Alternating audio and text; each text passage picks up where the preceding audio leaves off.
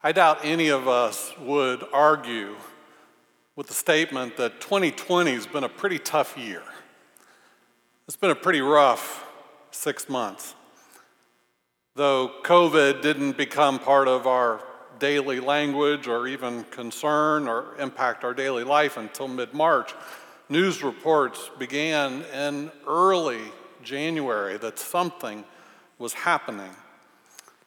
Something that now has infected 6.5 million people worldwide and killed nearly 400,000 people. Even as we're trying to re-enter a normal kind of life, there's fears, there's concerns about safety, about a second wave of the virus spreading. No one really knows when a vaccine might be available. As a result of the pandemic, jobs have been lost. The economy has struggled. Businesses have closed or are fearful of closing. But it hasn't been the only story, has it?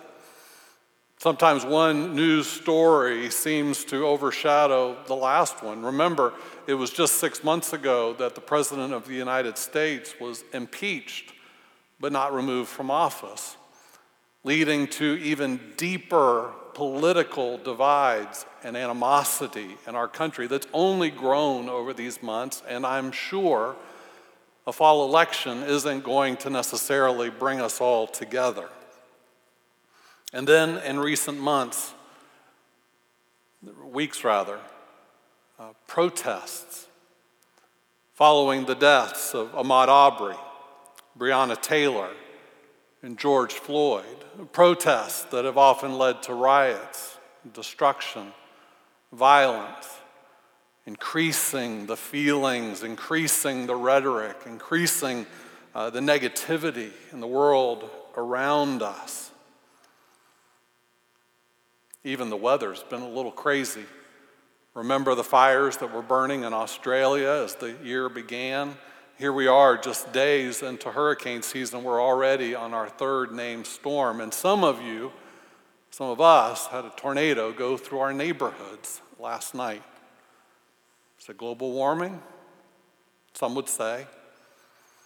There's a lot going on. There's a lot that's making us nervous. There's a lot that's stretching and straining us. And I think it's taking a toll. I feel tired. I feel the strain, and I sense it in all of us. And I've just mentioned the big global things that are affecting all of us that we see in social media, that we see on the news, but I'm also painfully aware that some of what's happening in our homes, in our families, in our personal lives is far more significant and far more difficult. It's been a crazy season. It's been a hard time, hard on all of us. I don't mean to be negative. I don't mean to bring up a lot of painful subjects. I don't even mean to state the obvious. But I think we just have to be honest. This has been hard. And we're not out of the woods yet. I've never experienced anything in my lifetime or ministry like this. And let's be honest, times like this test us. Times like this shake our confidence, our sense of safety and security. It tests our optimism for progress. Our hope for a better world gets called into question. It tests our courage. You may have even found that your faith has been tested in recent weeks and months. A few moments ago, you heard Ezekiel chapter 37 read by April Ring. Thank you. Ezekiel is describing a time that in some ways is very similar to our own. A hard time, a difficult time. Israel, God's chosen people, had lost its way. Injustice had become a way of life where the rich and the powerful were becoming more rich and powerful. But Israel had forgotten that it was God's people, and God had called it always to care for the poor, the widow, the orphan, the stranger among them. And then came the foreign invaders, the Babylonians, who had taken their land, who had torn down their homes and the walls of Jerusalem, destroying the temple of God and taking them away to foreign lands as slaves. Everything that Israel cherished was gone. Everything that Israel cherished had been destroyed.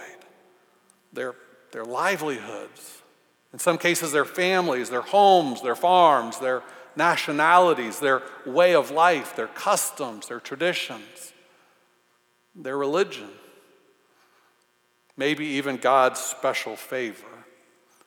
Nothing they knew was left as they had known it. And it's into that context that God gave Ezekiel a vision.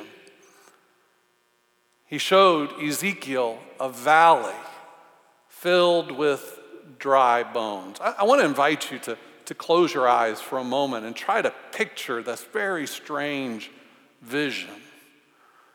Imagine a desert, a dry, hot, arid desert, and imagine a valley with bones filling the valley floor from end to end, piles upon piles, heaps upon heaps of dry, brittle bones, bleaching under the hot summer sun. Those bones representing Israel, the people of Israel. God says to the prophet Ezekiel, "These bones are the entire house of Israel. They say, 'Our bones are dried up, and our hope has perished. We are completely finished.'" Did you hear the words? The bones represent the people. We are dry bones. But then the phrase, "and our hope is perished." It's dead. Our hope is dead. We are completely finished. Now God didn't show Ezekiel a literal valley filled with bones. It was a vision. It was a metaphor. The people of Israel weren't literally dead. They were still alive. They were still doing life, but it wasn't the life they wanted. It certainly wasn't the life that they had known. It wasn't the life they believed God had promised. It certainly wasn't the life that Jesus described as abundant or full. It was a life of slavery. It was a life of hardship. It was a life of uncertainty. It was a life of disappointment. They were now far from home, living as slaves under the rule of those who had destroyed everything they felt was precious. They had lost everything. And so this vision of the bones, I think, asks the question, is there any hope? Is there a future for Israel? It represents this burning question in the hearts of all of God's people. Has God abandoned us? I wonder if you've ever felt that way. I wonder if you've ever given up hope, lost hope. I wonder if you've ever, in your personal life or in your family, your marriage, your business, your health, have you ever given up hope? Have you ever felt like dry bones? Have you ever thought, I'm completely finished? Well, God asks the prophet, can these bones live? God is asking Ezekiel, do you see any possibility here? Do you see any potential for revival? Is there any hope in your seeing what's happening here? But Ezekiel responds, I think, in an interesting way. He says, Lord God, only you know. Sometimes we say that, right? God only knows. Well, what's going to happen? When's this virus going to end? God only knows. Who's going to win the election? God only knows, right? It's sort of this passive, like, I don't know. I don't think that's what Ezekiel's saying. I don't think Ezekiel is being evasive or passive. In fact, I think Ezekiel's response to God is filled with wisdom. Lord God, only you know. Ezekiel is acknowledging that only God knows what is truly possible. Only God can determine the future. I think Ezekiel is representing for us our role and God's role, and our role is to have faith in who God is, what God is doing, what God can do. Ezekiel represents hope for a God-filled future. Hope. What a devastating thing when hope is lost. Well, what is hope? Some call hope a preferred future, even though we don't know the details. We can't be certain of the timing or the outcome, but it's hope for what could be. Well, for people of faith, it's also putting our trust in God whom holds the future, in whom all things are possible. Hope is trusting that even in the midst of chaos, even in the midst of pandemic, even in the midst of the storm, that God is present, that God is faithful, that God is good, and that God is working. Hope is what was needed by Israel in that ancient time, and hope is what we need to carry us through this difficult time. Hope is what you need to carry you through the struggle. The Apostle Paul writes in Romans 5:35, we boast in our sufferings. What an amazing thing to say. We boast in our sufferings. Why? Knowing that suffering produces endurance, and endurance produces character, and character produces hope, and hope does not disappoint us. Friends, we are called to be people of hope. Of all people in the world, we are called to be the people who hope, even in the midst of very difficult times. People who hope because we trust God. We believe that there will be a better day. There will be a new tomorrow. Author Anne Lamott says, hope begins in the dark. The stubborn hope that if you just show up and try to do the right thing, the dawn will come. You wait and watch and work, and you don't give up.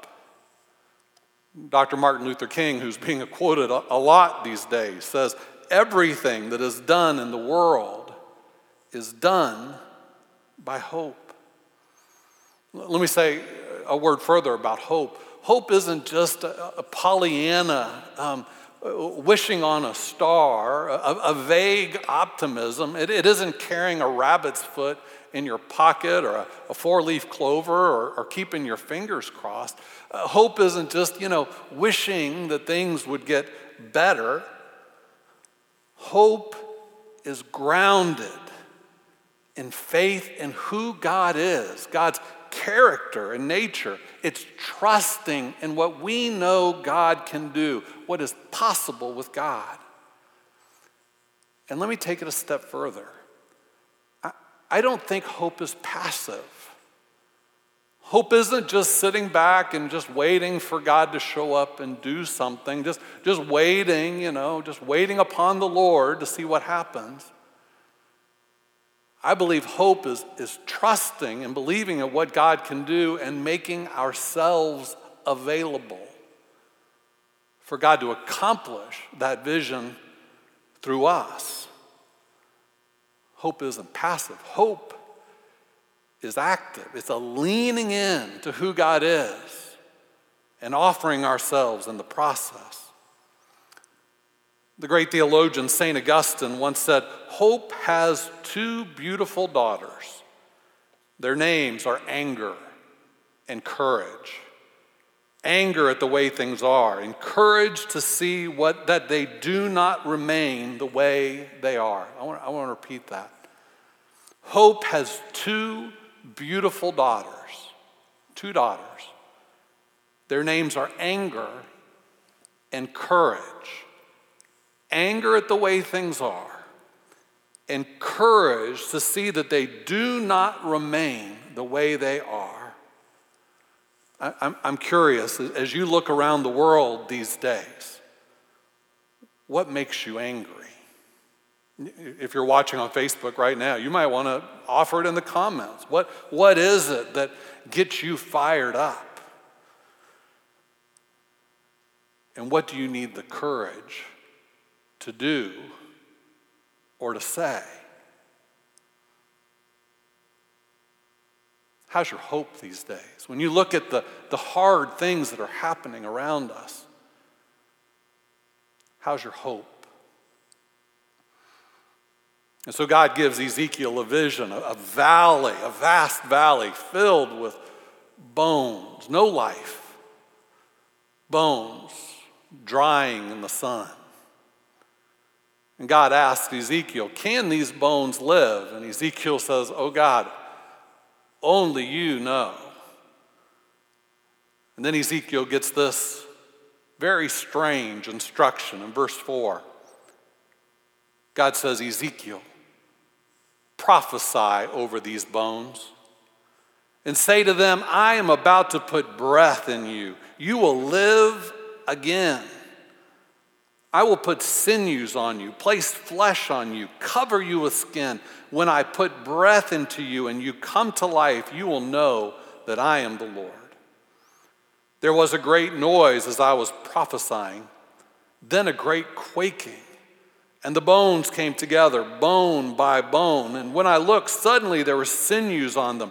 The flesh appeared, and then they were covered with skin, but there was still no breath in them. This is meant to remind us of the creation story where God formed Adam from the dust of the ground, but there was no life in him until God breathed his very spirit into his nostrils, giving the first human life. God said to Ezekiel, prophesy to the breath. Prophesy, human one. Say to the breath, the Lord God proclaims, come from the four winds, breath. Breathe into these dead bodies and let them live. I prophesied. When the breath entered them, they came to life and stood on their feet, an extraordinarily large company. See, this is a story. This is a vision of what God would do. Has it happened yet? No. That's what hope is. It's about the future. In the present moment, Israel felt like they were dried up bones and hope was lost, but God is giving a vision. One day, I will recreate you. I will restore you. I will bring you back to life. Israel will have a future. There will be a new day, a new beginning. And by the way, this is the story of Jesus Christ. That sorrow may last for the night, but joy comes in the morning. That we might be in the midst of crucifixion. It might be Holy Saturday where everything feels like death and destruction, but Easter comes. This is the promise. Paul says anyone in Christ is a new creation. That we can hope for that. We can believe in that. We can live into that. Even in the midst of hardship. Now this man, Ezekiel, he was a prophet of the Old Testament. He lived about 600 years before the birth of Jesus, give or take. Now prophets in the Old Testament were rare, unique individuals. There weren't a lot of them. They were believed to have been anointed by God to speak for God to God's people. And sometimes they spoke with words, and sometimes they had visions, and sometimes they did prophetic actions, deeds. And sometimes their message was comfort and encouragement. Comfort ye my people. You probably know that line. More often, if you read the Old Testament prophets, the words, the deeds of the prophet were warning, judgment. We've strayed from who God has called us to be. And sometimes the work of the prophet is to speak words of hope. The promise of the prophets that one day a Savior would be born was a promise of hope. This message, this vision of a valley of dry bones coming to life is a message of hope. But the prophet just didn't give sermons. They didn't just do things with symbolic meaning. It was understood that the anointing of God meant these words would come to pass. It was speaking life into actuality. It was making something happen that was godly here on the earth.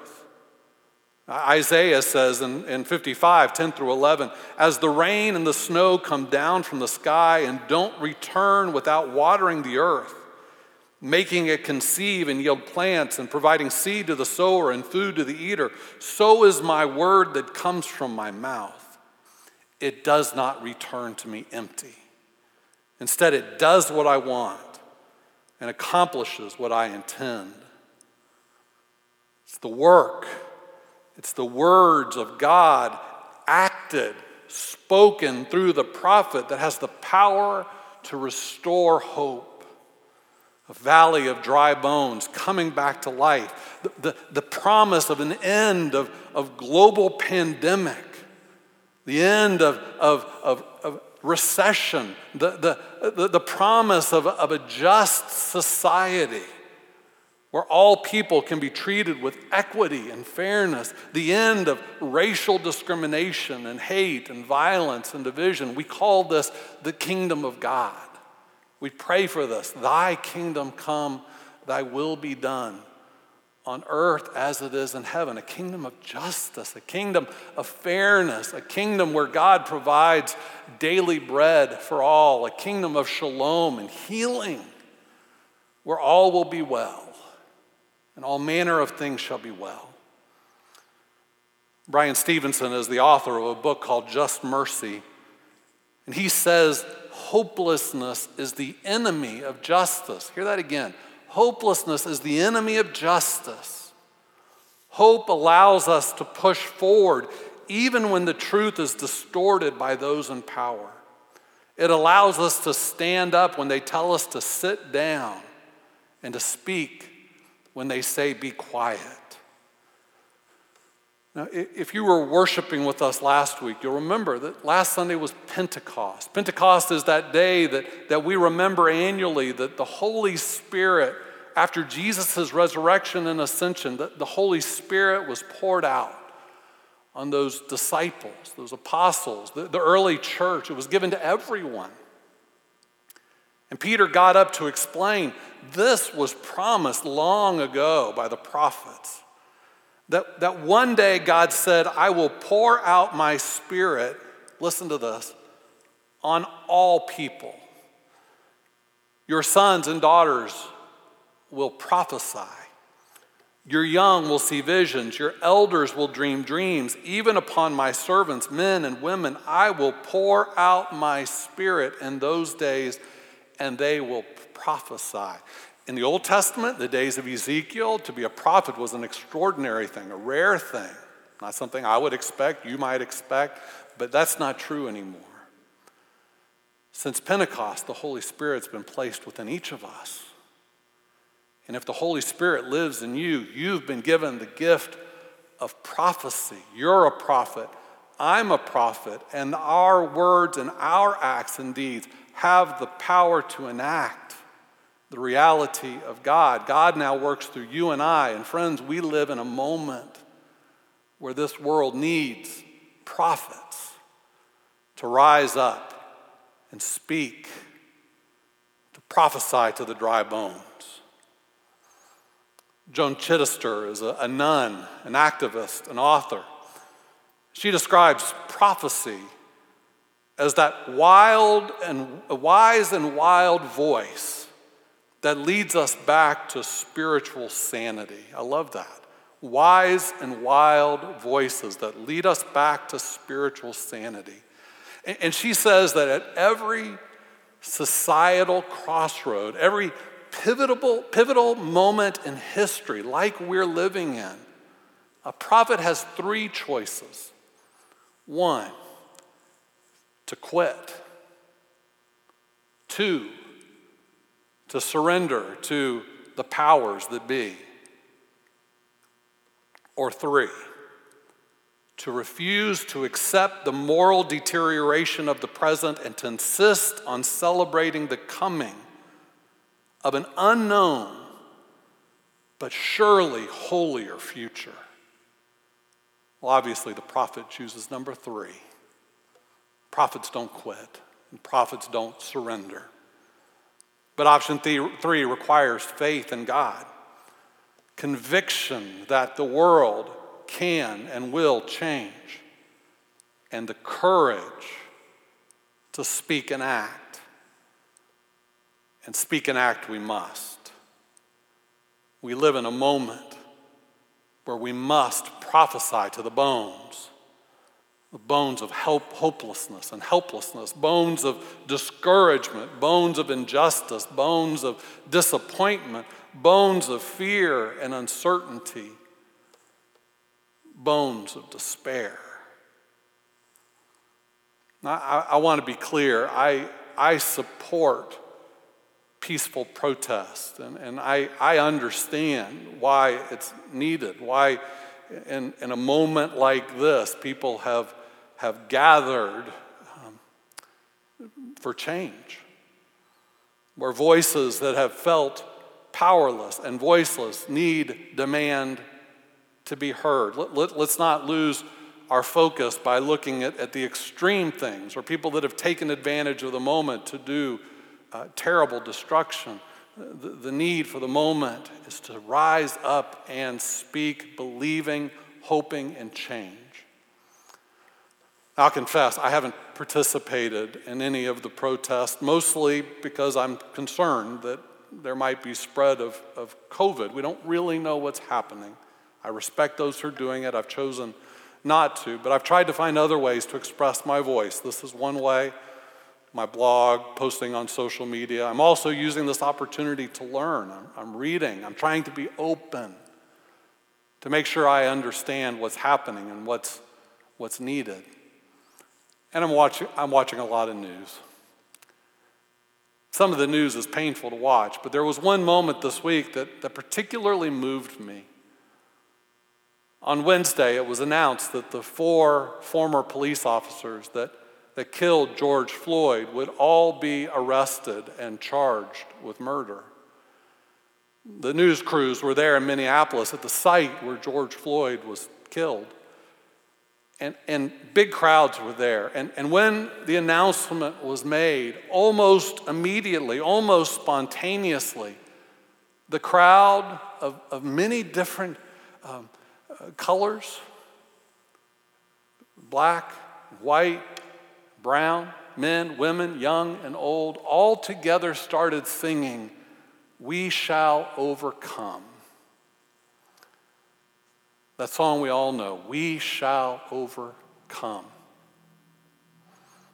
Many believe "We Shall Overcome" started as a slave song that was sung in the fields as Southern slaves picked cotton in that hot summer sun. That song evolved through the years and became the rallying cry of the civil rights movement of the 50s and 60s. And in a moment, a hopeful moment where justice may be served, angry people, hurting people, hopeless people came together to sing the words, "We shall overcome." Those are prophetic words. Those are words of hope. Listen to the chorus. "Deep in my heart, I do believe we shall overcome someday." We're not there yet. There are still systems of injustice. There are still former officers that are awaiting trial, and we don't know how that will go. But the word in the moment was prophetic. We shall overcome. Deep in my heart, I believe we shall overcome one day. I wonder, friends, are we in a valley of dry bones right now? And what's your response to this valley? Do you look at what's going on around us and do you feel like all hope is lost? All life is gone. It's just everything is falling apart. Or you like Ezekiel, it says, God, you know what's possible. Are you like Ezekiel, hearing the voice of God speaking to you? Prophesy to the bones. Prophesy hope. Roll up your sleeves. Get to work. Trust in me. Believe a better world is possible. Can these bones live? Friends, join me. Let's prophesy to the bones. Amen.